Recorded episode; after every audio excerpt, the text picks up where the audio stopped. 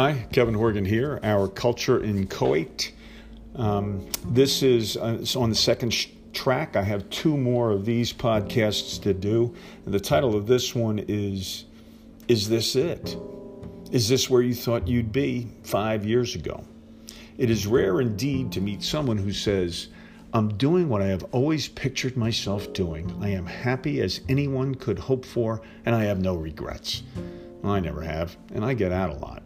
Most of us find ourselves doing what is required by the position we have managing processes, leading people, driving a truck, working in a lab, selling widgets, helping others, whatever it is. There are a sad few who do nothing worthwhile at all and are content to waste their lives away. Now, most of us have not aspired to be where we are. We began our great enterprise of life knowing that the pinnacle of our success and satisfaction could not be reached without taking that first humble, tentative step. For some, the first steps are knowing what they're good at and what they love. Most of us are not blessed with that prescience at an early age, but if you like cars and you like working on them, then the auto industry seems like a natural fit. You also benefit from providing a service that most people are willing to pay top dollar for, and good for you. Most of us don't have a clue about what we are really good at. We have a tenuous and changing grip on what we love, which often outpaces our ability. We can't all be professional athletes, in case you didn't notice.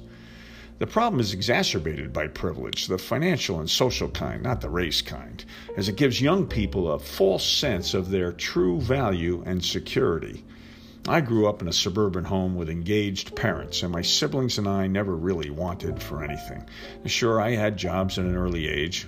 My brother and I delivered newspapers in the morning, and we even worked as janitors in our local high school. But I was never so hungry that I was forced to choose a trade or job and then slog away in mediocrity until I died. I had a vast parental safety net. Like many of my peers in the mid 70s, I went to college. It was a privilege I did not earn and I did not appreciate at the time. I did not grow. I regressed. I squandered a first class education, though some sunlight managed to touch my brow. I joined the Marine Corps right after college, which proved to be one of the best decisions I ever made. Leading Marines a generation ago was the great privilege of my life. Certainly, I could have performed better, and I acknowledge that the Corps gave me infinitely more rewards than I ever brought to it. Marine esprit and commitment to duty placed me on the right trajectory. I married, started a family, and entered the civilian world with the support of a devoted wife, patient in laws, and a desire to work my tail off.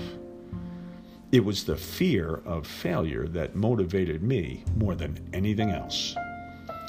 I threw in with a service company with lots of brown trucks. Fortunately, it picked me to remain on the team. Again, my company has given me more than I could ever give or repay. None of my life after the age of 22 was part of a grand plan. Technically, I'm in the fourth quarter of my game, and I honestly don't know where the time went. I would not change much, except maybe I'd hit the gym more.